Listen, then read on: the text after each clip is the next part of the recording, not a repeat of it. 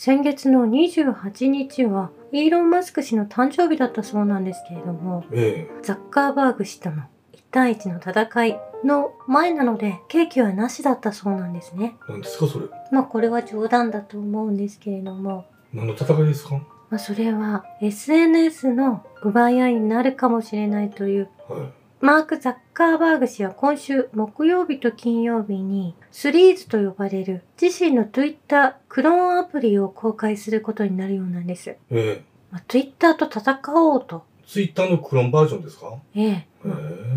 クローンアプリを公開するということ。まあ、これが本当の意味で戦うという意味だと思うんですよね。えまあ、この世界で最も注目を集めるテクノロジー界の大富豪2人がケージマッチで対戦することに合意ということ。まあ、これ先週6月の末にお伝えしていると思うんですけれども、え。うん。まあ、それがこの新しい SNS をザッカーバーグ氏が用意していたということなんですよね。えメタバースも同じく仮想空間をえ。はい。推進していて、一方方やイーロン・マスク氏は現実を直視しようというような動きがあるのかなと思うんですけれども、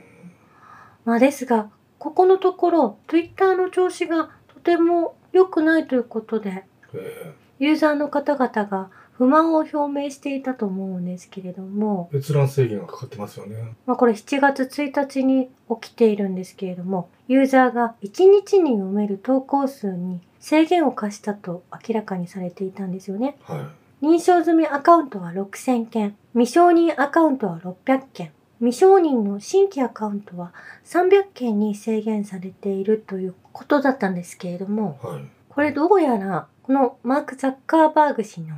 新しい SNS がこの Twitter の情報をはい。盗もうとしていたのを抑えるためにこのような措置を取られていたということなんですよね。盗む？どういうことですか？Twitter の閲覧、ログイン必須にしたことによってマスク氏は一時的な緊急措置を行ったとされていたんですけれどもえ Twitter は数百以上の機関が Twitter のデータを積極的にかき集めておりえ。うん。顧客体験に響いているとも投稿なされていて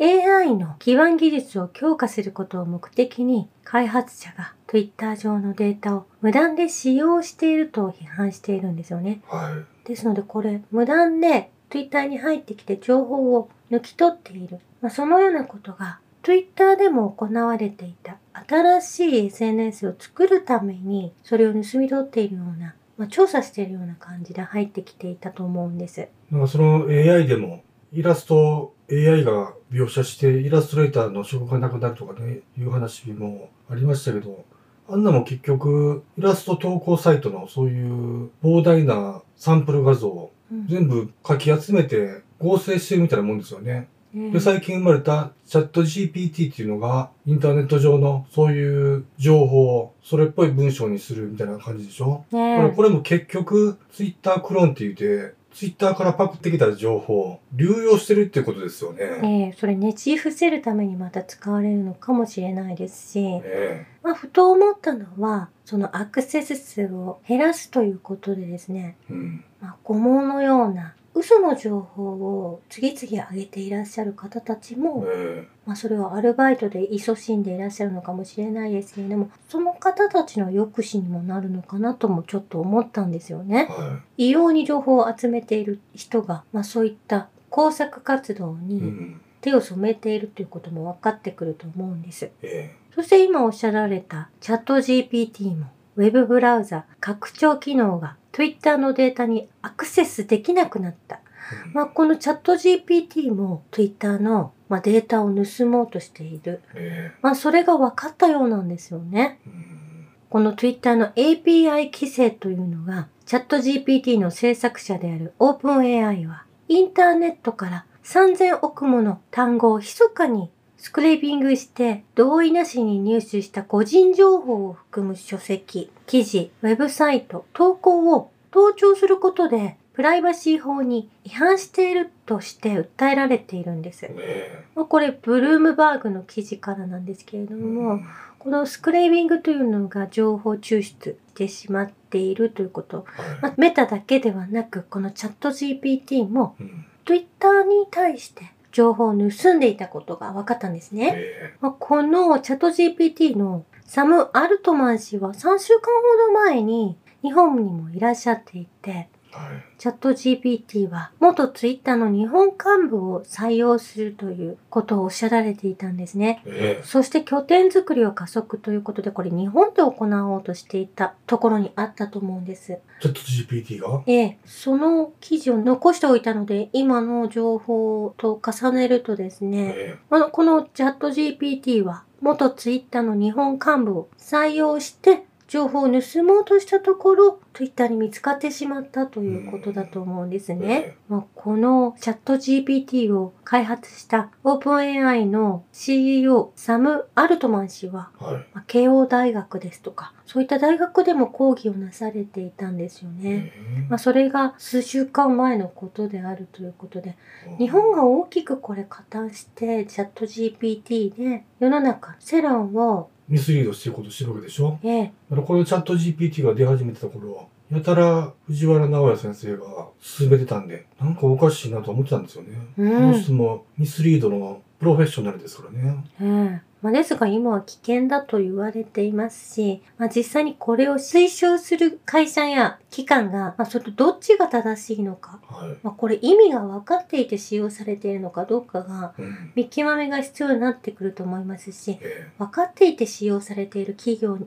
関してはですね、やはり言論統制を仕掛けたい側についているえうん。会社や企業になってくると思うんです。えまあ、国会でもチャット GPT を取り入れたいとおっしゃられていて、政府内でうまく発言ができない場合、このチャット GPT を使って文章を組み立てていただくというようなことをされたい政府の方々がいらっしゃるわけですよね。自分たちが学ばないために、えこのようなものを取り入れたいと考えていること自体が悪質だと思うんですけれども、まあ、それなりのデータを取って、同じように、まあ、Twitter と戦っていけるえように進めていく側がチャット GPT やメタだと思うんですよね。しょうもな。要は考えない人のための、考えない人が引っかかってしまう、ウィキペディアのじ自動質問回答機能ですよね。うん。ろくでもない発想ですよね。うん。まあ、そしてフランスでは国内情勢を世界に知られないようにするため、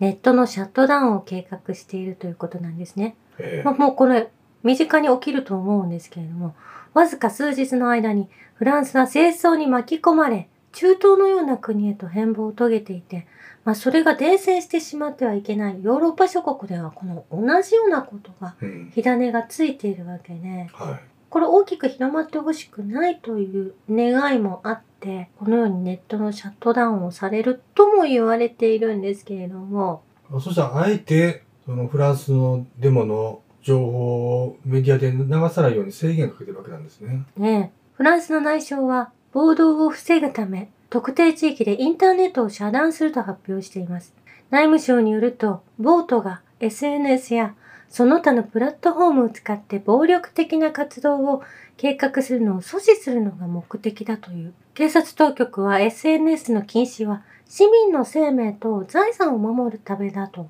おっしゃられてはいるんですけれども、うん。7月3日から一定期間、被災地でのインターネット接続に一時的な制限が適用されると言われているんですけれども、えそしてフランス警察本部は騒乱の中、昨日の夜からですね、えうん。パリとその他の特定の自治体でドローンを使用する許可を出しているようなんです。何使うんですか？まあ、監視が進んでいくということだと思うんですよね。えパンデミックが始まった頃、日本の中でも警察がドローンをたくさん使っていたんですよね。えはい。人々の動向を空から見守るということ。えそのパンデミックを起こして、まあ、その監視をしていた、まあ、たくさんドローンが飛んでいた時があるんですよね。マクロン氏はエリゼ宮で開かれた騒乱対策作戦本部の会議で騒乱の原因を徹底的に調査するように要求したと伝えているんですけれどえも、うん。内務省と法務省は秩序を回復するために必要なことは何でもしなければいけないと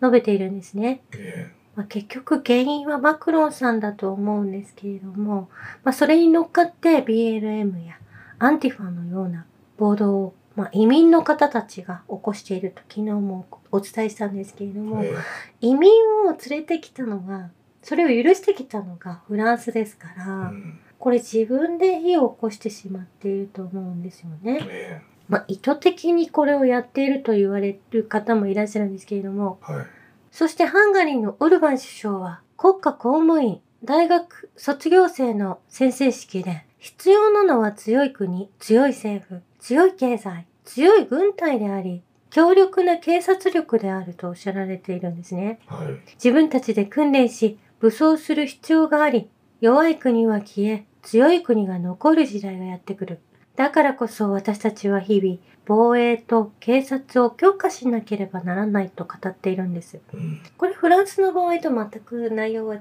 ってくると思うんですよね。えこのハンガリーは EU の中でまあ唯一ロシアを応援している制裁をかけないとおっしゃられていて、まあ、その中で生きていくためには国を温存させるにはですえね、うん若い人たちの意識が大切で、そしてやはり自分たちで国を守っていこうという考えを持つ人たちと、その武力ですね、軍隊も警察も強くなければいけないとおっしゃられていると思うんです。えそして賢くないといけないと思うんですよえね。うんこのオルバンが言ってるのは、軍国主義になろうっていうことを言ってるわけじゃなくて、防衛のための軍事力っていうことですよね。ええだから日本っていうのは日本国憲法っていうのはやっぱり平和への願いであり、過去の反省でもあり、守っていかないといけないんですけれども、うんでも防衛のためのそういう軍事力、そして警察の取り締まり力っていうのはね、ねやっぱり経済とともに充実させていかないといけないですよね。ええ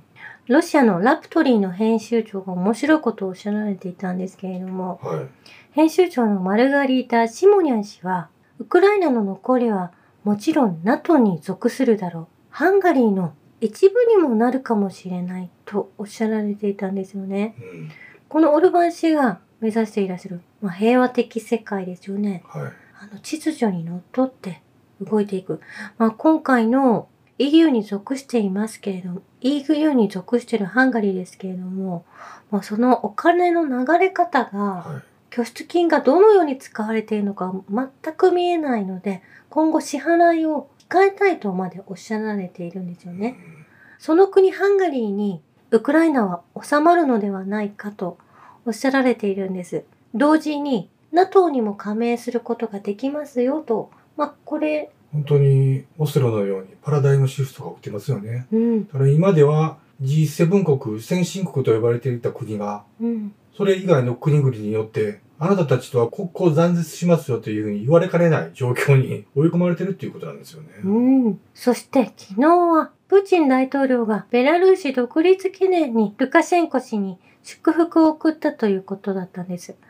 まあ昨日の花火はこの独立記念日だったということだったああ、んだったんですね。えこの祝日はベラルーシ人にとってだけでなく、ロシア人にとっても特別な意味を持つものであると、プーチン大統領は述べられ、えうん。厳しい戦時中に培われた兄弟的友情と相互扶助の絆はロシアとベラルーシの同盟関係の信頼できる基盤であり続けているとおっしゃられているんですね。えまあ、お隣の国ポーランドの内相はベラルーシとの国境が緊迫しているため500人の警察官を増員すると決定したとおっしゃられているんですねえ。うん。内相はまた、現在5000人の国境警備隊と2000人の兵士がポーランドとベラルーシの国境を警備していることを明らかにしていらっしゃいます。はい。そして欧州のミサイル会社 MBDA は事実上、超音速ミサイルを迎合するシステムが欧州にはないことを認めたということなんですう。ん。今後開発に取り組み、フランス、イタリア、ドイツ、オランダ共同の3年以内にプロトタイプを完成させる予定と発表しているので、ゼレンスキー氏が対空ミサイル、超音速ミサイルが欲しいと言っても、欧州にはもうありませんとおっしゃられていて、えまあ、先日はイスラエルにもアイアンドームをよこせとゼレンスキー氏がおっしゃられたんですけれども、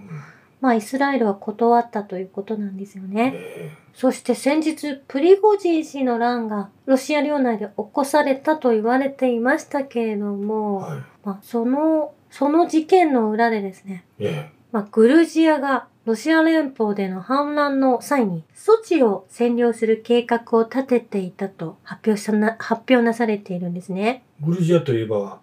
別名ジョージアと呼ばれるアメリカ傀儡国ですよね。ええまあ、ここ大統領はアメリカ寄りに立っていらっしゃる方で、まあ、議員の方と一体にはなっていない国なんですよね。国民もこの首相に飛行機乗せたくないということで、一般の航空会社も大統領を乗せないとはっきりおっしゃられていたんですよね。めっちゃ嫌われてますもんね。ええこのグルジアの野党のメンバーの一部は、ワグネルの部隊による反乱未遂事件の際、アブハジア、南オセチア、さらにはソチに戦車で入ろうと計画していたところ、まあ、一歩出ようとしたところ、すぐにそれが収まってしまったので、えまあ、だるまさんが転んだみたいに、こんなことを起こそうとしていたということが、まあ、皆さんにバレてしまったような形になり、この発表に至ったと思うんですけれども、またこれも、グルジアとトルコは安全保障協力条約に先日調印しているんですね。えうんですので、まあ、反乱を起こそうとしていた野党の方々が、まあ、このグルジアの中で、そういった情報を早く拾って、トルコにちゃんと伝わっていたと思うんです。えまあ、それで起こされることも、まあ、ロシア側は分かっていたということで、まあ、そこのところも警備がなされていたんじゃないかなと思うんですよえね。はい。まあ、このように、いろんな国々で起こっていることが、すぐに解決に結ばれるということはすごく素晴らしいなと思うんですよね。えこれタッグを組んでいろんな情報が交換されている証拠だと思うんですね。うんそしてセルビアのビチチ大統領はキエフは NATO の会議が開催されるまでに新たな攻撃を準備していると。そしてセルビア人に対する新たな攻撃をコソボの、まあ、未承認の首相ですね。はい。が計画しているとも言われているんですね。えまあ、これに気づいているということは、実はセルビアにはロシアの基地があるわけですから、えはい。こういった情報も取れるということなんですよね。えそして元ウクライナの大統領顧問アレストビッチ氏は犯行は失敗に終わった。この責任はアメリカと NATO だとおっしゃられていて、えうん大量の兵器を与え、攻撃させ、それから交渉を有利に進めようと考えたようだが、無茶な計画だった。なぜ F16 が戦闘機ですね、5月に着くように準備しなかったのだ。NATO の思惑の対価を我々の歩兵は血で払わないといけなくなったとおっしゃられているんです。うんそしてゼレンスキー大統領は、ロシアがスームイという町にあるウクライナ保安庁情報機関の建物を攻撃したことを今日認めました。はい。ウクライナが十分な防空能力を持っていないことを認め、これはアメリカの CIA 本部に相当するロシアは約束通り意思決定センターを追いかけ破壊し続けているとゼレンスキー氏の口からこのようにえおっしゃられているんですえうね。んそしてザポリージャでもウクライナは攻撃を計画していたようですけれど、これがうまくいかないんではないかなと思うんです。はい。ザポリージャの中に属しているロスエネルゴアトムの顧問、レナト・カルチャ氏は、キエフは戦場成功がなく、西側諸国はウクライナの敗北を許すことはできない。この意味で戻れない地点は過ぎてしまった。この方は今起こっていることをあのはっきりとお話しされているんですよね。うん IAEA のグロッシさんとは違って状況を詳しくお話しされています。はいそしてダムが破壊された際もメルトダウンが起こらないように措置を取ってくださったのもレナト・カルチャさんなんですよね。めちゃめちゃ優秀じゃないですか。はええこれはロシアの企業ですからね。い。西側の指導者たちは NATO が紛争に参戦する口実となるザポリージャ原発での核事故を組織するため、あらゆる手段でキエフを挑発しているとこのように述べているんですう。んこれを推し進めているのが NATO とアメリカ、イギリス、西側諸国だとおっしゃられているんです。えまあ、これを早く IAEA のグロッシさんが伝えてくだされば、いえいえ私は悪者を探す権利、